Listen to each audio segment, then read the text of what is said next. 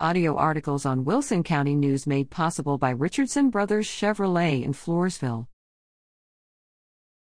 Commissioners OK project to preserve documents, maps. Video below Wilson County Commissioners approved a project at their January 10th meeting that will complete the restoration and preservation of county records through 2019.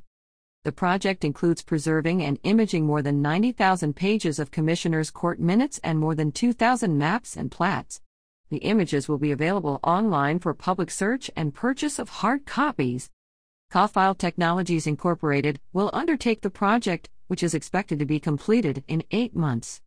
Catherine Drolet, Kofile's sales representative for Wilson County, explained that the wood pulp paper upon which minutes and maps were recorded were treated with an acid to make the paper white.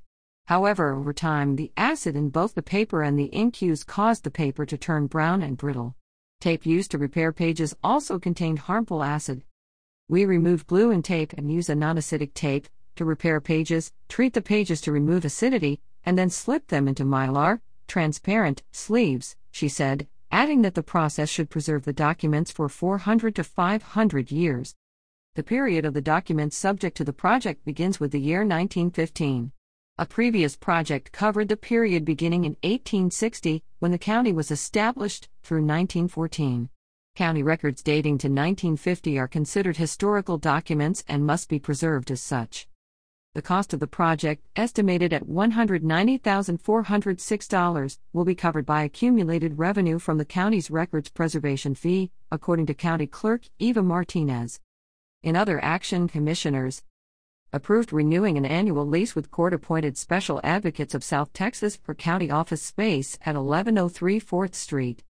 Approved amending a contract with Protect Pest Services to cover other county buildings, in addition to the courthouse and the courthouse annex. The contract includes four treatments a year for an annual charge of $6,300.